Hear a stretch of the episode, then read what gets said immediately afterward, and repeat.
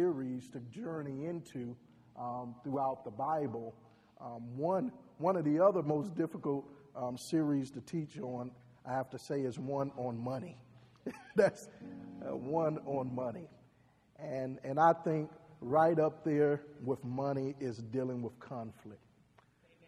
However, it's the one thing that every last one of us will encounter in life. Conflict is inevitable. It's inevitable. It doesn't matter who you are. Babies have conflict with their mamas. Children have conflict with one another. Throughout your life, you will always encounter conflict. And I believe one of the greatest ministries of Jesus, many times we think that the greatest ministry of Jesus was his redemptive ministry, to redeem us and to buy us back. But really, his greatest ministry was one of resolution. His greatest ministry was the ministry of reconciliation, because it was in the beginning where God and man, because of man's sin toward God and God's word, it brought a separation in the relationship between God and man. And ever since then, the redemptive work has been in process to help bring us back into right relationship with God, and not only with God, but to bring us back in right relationship with man. You remember the scripture where someone asked Jesus, what is the greatest command? What is the greatest command? What is the greatest need that man has? And Jesus responded, because they were thinking, oh, he's gonna tell us the greatest command is to not to lie, not to steal, not to cheat, not to murder. But Jesus said, the greatest command is this: to love the Lord your God with all your heart, with all your soul, with all your mind, and all your strength. That is the greatest command. And the second is like it. It runs hand in hand. He says, and to love your neighbor as yourself. He says, hang all of the law of the prophets upon these. In other words, he was breaking down the 10 commandments and helping us to understand that the first 6 commandments have to do with our relationship with God. It's that vertical relationship we have with God. And the second 4, the next 4 of the 10 commandments have to do with our relationship with one another. The horizontal relationship we have with one another. How did Jesus say they would know that we were his disciples? He said, by how we love one another. So his greatest work was the work of reconciliation. So that's going to be the greatest attack. Hear me on this. If Jesus' greatest work was to reconcile God to man, and man to God, and also man to one another, it would be the greatest attack that we will ever face in our Christian walk. So it ought not come of any surprise to us when we ever have to hear any series concerning this issue of reconciliation. It should not come as a surprise to us to understand that all of us at some point in time in our lives, we will face conflict. But the thing is, when you face conflict, the question is, how will you resolve it? How will you deal with the matter? How will you deal with the matter? Will you fight, or will you take flight? Will you front it, or will you allow it to fester in your life? You will face conflict. You will face conflict. Some of us today, if we be honest, all of us are in conflict with God's word. We're always in conflict with God's word. We're always in a battle. We're always in a war with Lord, can I do what you are calling me to do? In that moments we feel like, yeah, I can stand on God's word. But there are other times it's hard. Let's be real. Let's be honest. There are some times it's hard doing the will of God. Y'all won't be real with me today. That helps me to understand that if there's a conflict to do God's will, Paul said it this way, every time, although God is right before me, I know his word, evil is always lurking.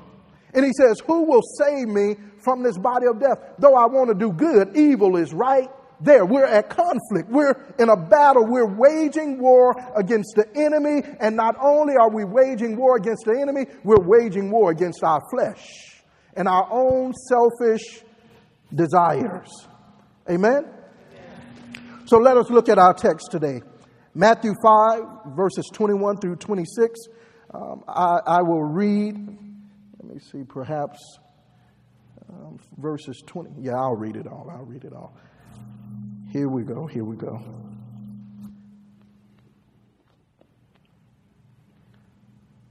You have heard that it was said that the people long ago, do not murder, and anyone who murders will be subject to judgment.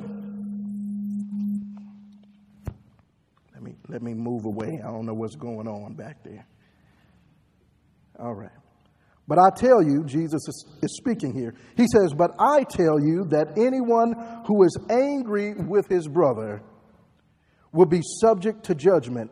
Again, anyone who says to his brother, Raka, is answerable to the Sanhedrin. But anyone who says, you fool, will be in danger of the fire of hell. Therefore, if you are offering your gift at the altar and there remember that your brother has something against you, leave your gift there in front of the altar. First go and be reconciled to your brother, then come and offer your gift. Settle matters quickly with your adversary who is taking you to court. Do it while you are still with him on the way, and he may hand you over to the judge, and the judge may hand you over to the officer, and you may be thrown into prison.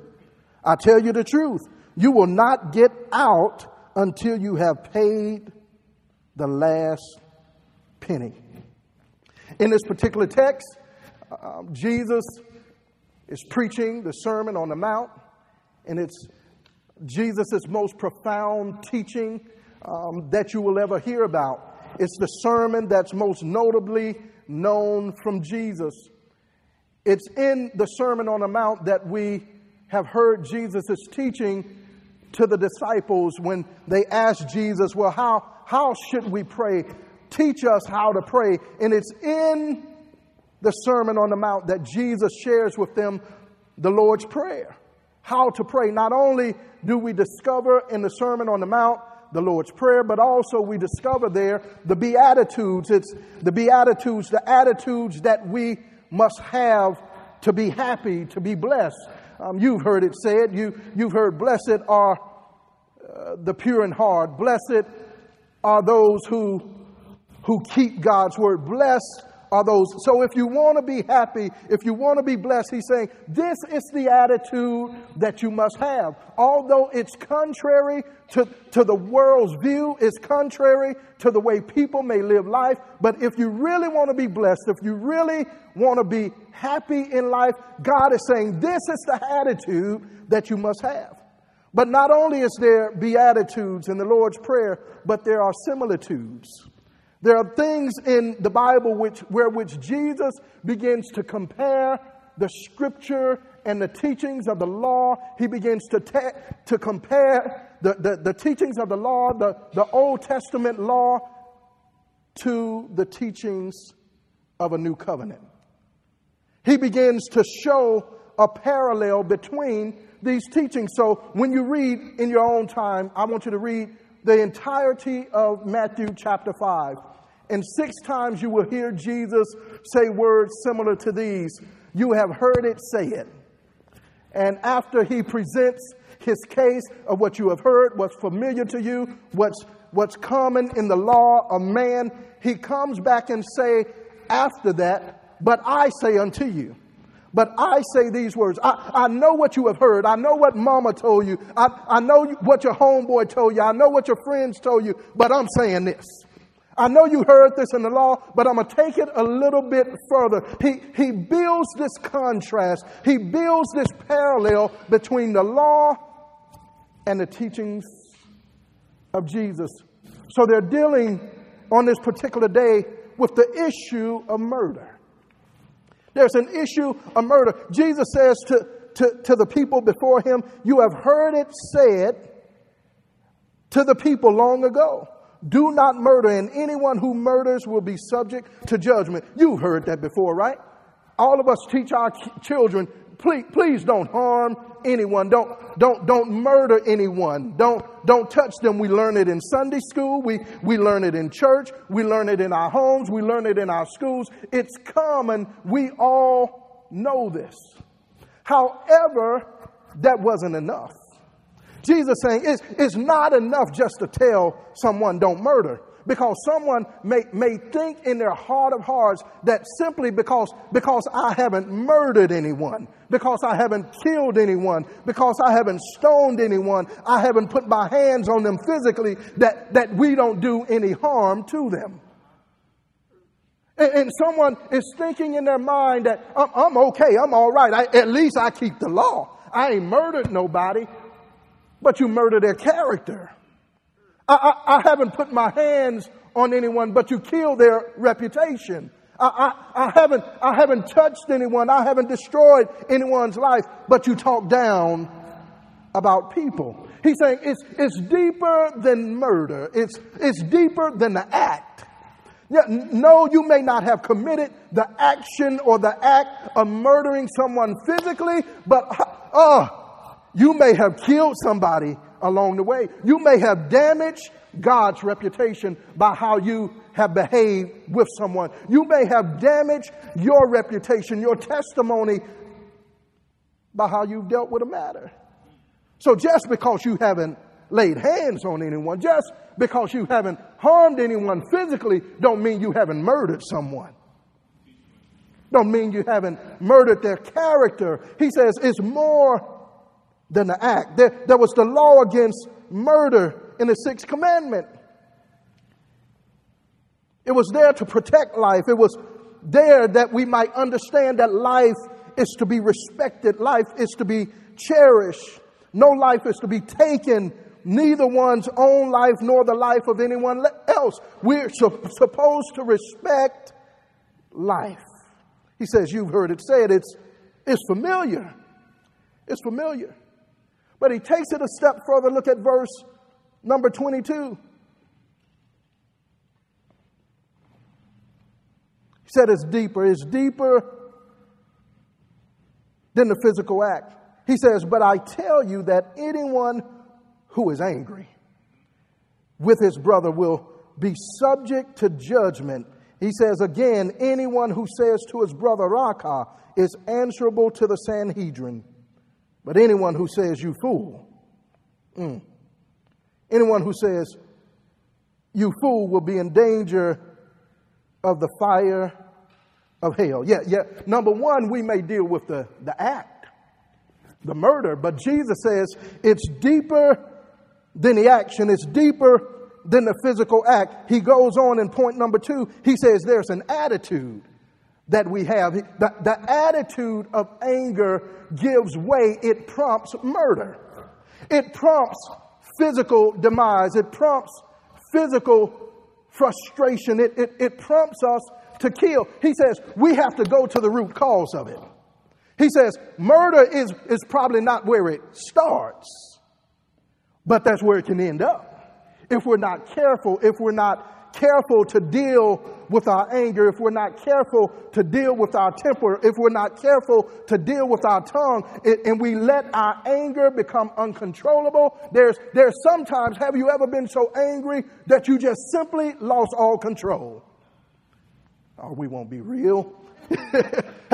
Have you ever been so angry that you said some things you wish you could take back? Have you ever been so angry that you attempted and you even contemplated hurting someone?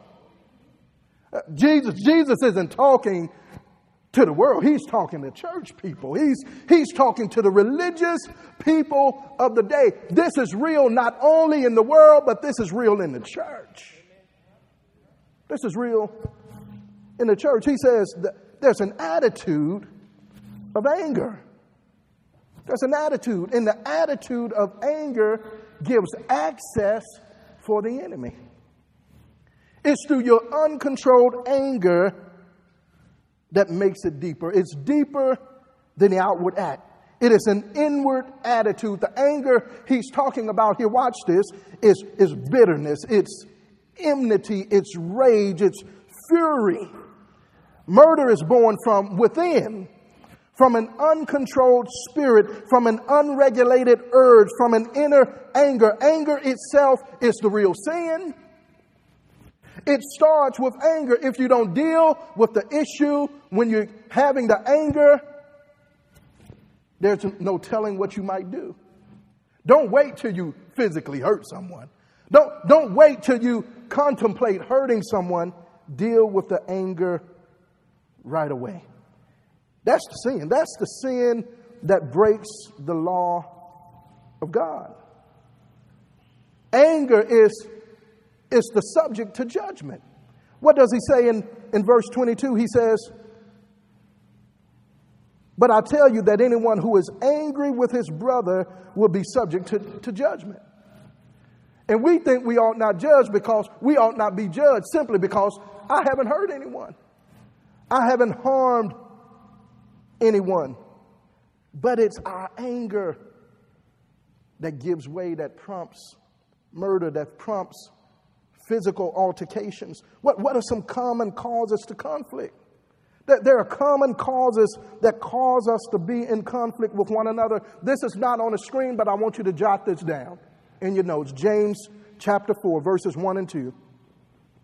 I'm reading from the New International Version of the Bible. It says, what causes? I'm not asking this question. This is how it's written in the text.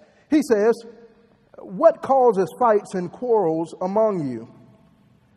Then he comes back and responds to his own question. He says, don't they come from your desire, that battle within you? He says, you want something, but you don't get it. You kill and covet, but you cannot have what you want. You quarrel and fight. You do not have because you do not ask. He's saying that battles and quarrels and fighting, they come from our own desires. I know what we tend to think. Every conflict is because somebody else. We tend to blame our issues on everybody else rather than looking inward inside of us and say, what do I have to do with this matter? Is this conflict because of me? Because the text says all conflicts and quarrels start within us, with our own desires. He says, because you want something, but you can't get it. But you're afraid to ask for it. Isn't it amazing? We want something. We desire change. We desire someone to hear us. We desire someone to understand us and to comprehend what we're dealing with and what we're going through. And I can tell you more marriages are failing simply because someone feels a certain way, but they're unwilling to say something. So they sit back in their shell and don't say a word. And the text says we have not because we ask not. And the more you suppress it, the more you repress, the anger, the rage begins to build up. Because you want to say something, but we'll say, I ain't got no problem. I ain't got no problem with that. I don't have a problem with this. Yes, you do. Let's really be real. Do you have a problem? Say something. Say something. Common causes of conflict starts with our own desires, the battle we have within. What are some of these causes? Listen, we fail to communicate. We simply fail to communicate. And if you fail to communicate, typically when it comes out, by the time it comes out all the wrong way. because they just push the button, because we're at a breaking point. We're at a boiling point, and we're frustrated. And when you get yourself to a boiling point and you never have addressed the issue, you explode. You kick the cat. You beat the dog. You beat everybody in the house. You talk about them. Everybody has to suffer because you've been building up pressure for time after time after time. And when it comes out, it's all wrong. Conflict is sometimes rooted in a failure to communicate clearly. When I really want to make sure that I have been heard correctly, I just have to ask a person, what is it that you heard me say? Can you repeat it? Back to this is a practical principle that you ought to try. He said, ask a person, what is it that you heard me say? Ask them, what is it that you think I meant by this? And very often the person says something back to you that is not precisely what I said, what you said, or what you meant. Have you ever been in that situation? Are you feeling me? And you find out, really, they out in left field. I don't think we communicate. I don't think we really feeling one another. I see why we keep fighting, because we're on two different wavelengths.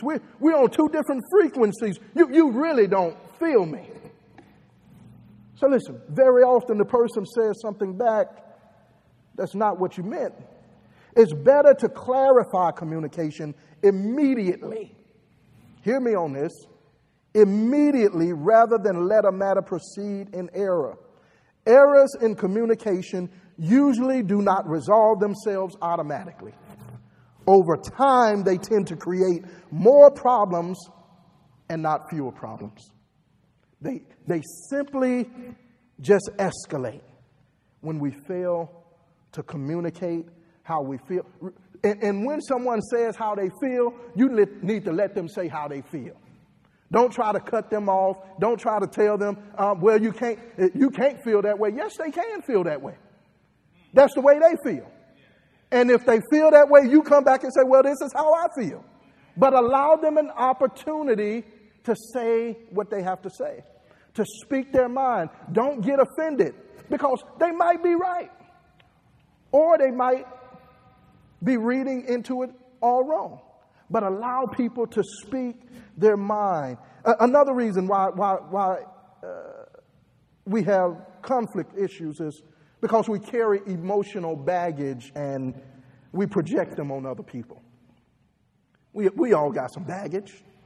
I don't care who you are in here. There's something that has happened in your life, whether it's in your childhood, whether it happened between you and your children, you and your parents, you and your spouse.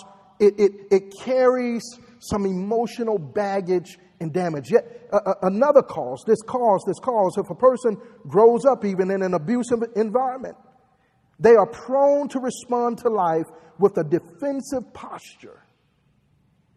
They fight. Everything's a fight. I'm always on the defense. And they're aimed every time at protecting themselves.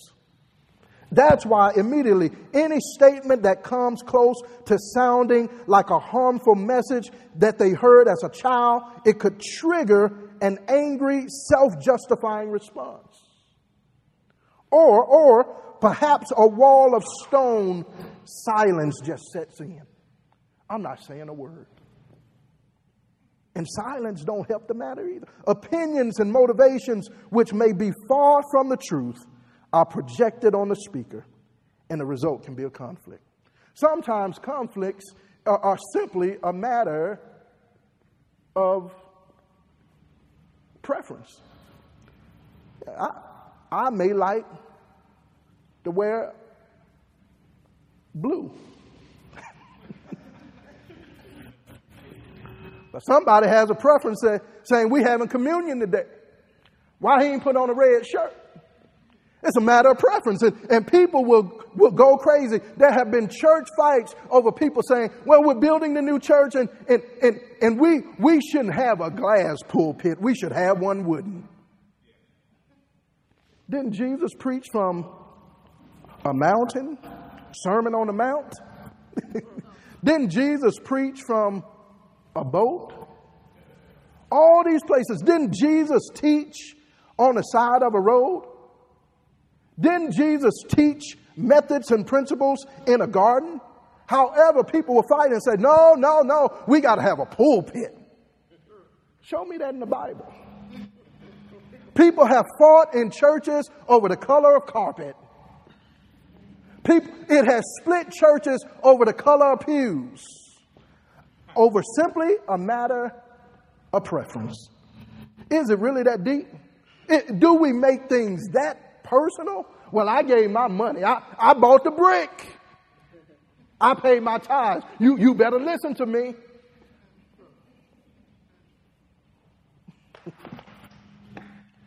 And we become worldly. Another reason, this is one I got to be careful of right here, that causes conflicts.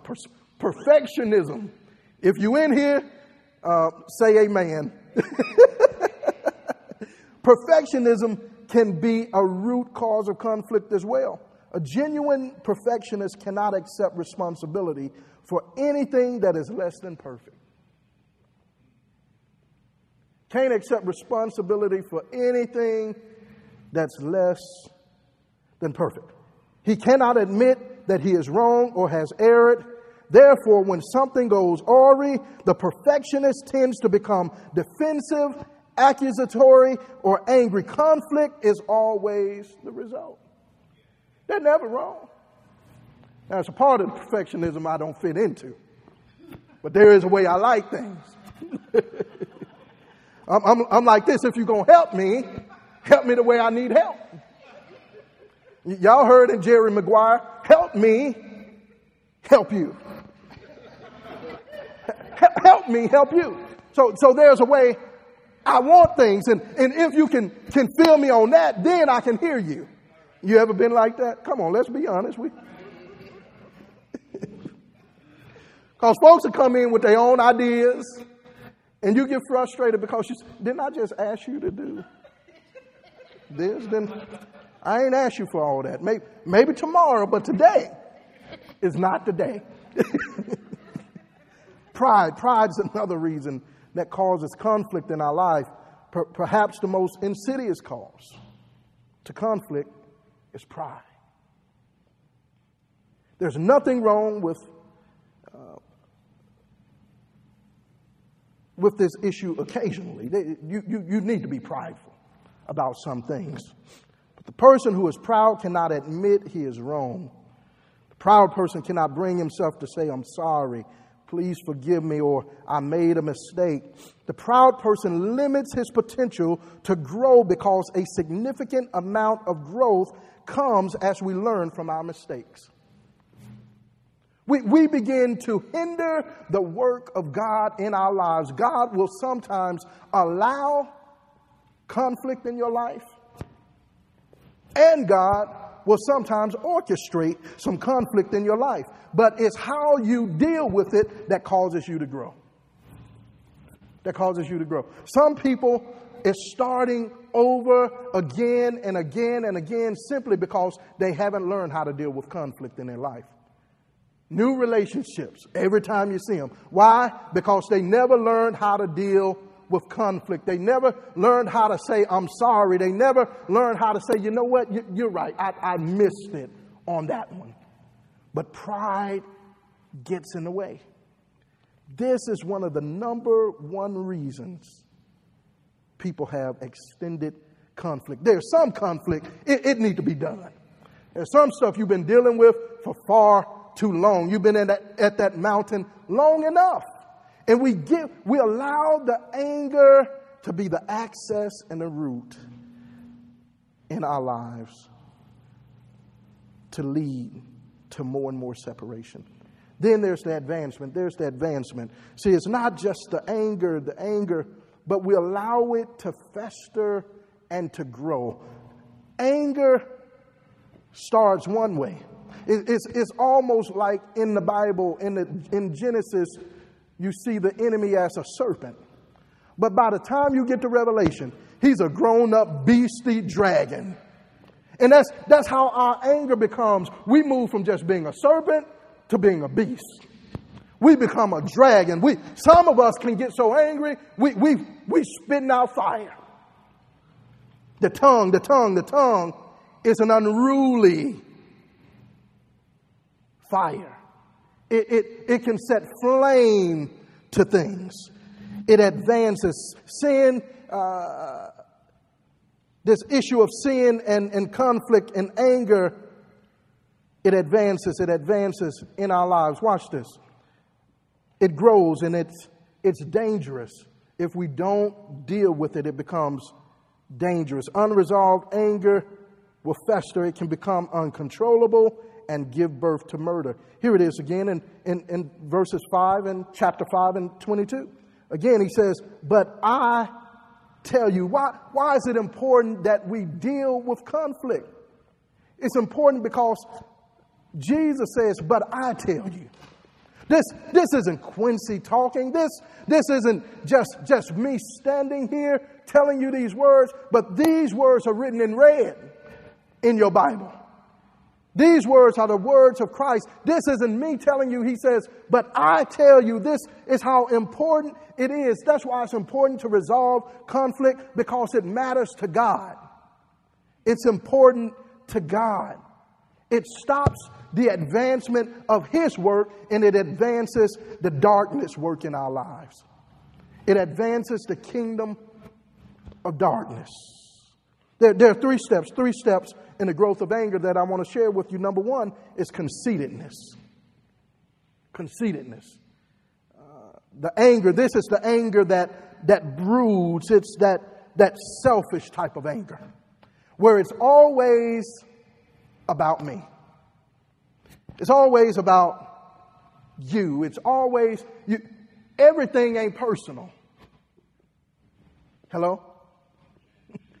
Everything ain't personal, but we think it's about us. Some decisions that are made ain't about you. Some things that have to be done, they're not about you.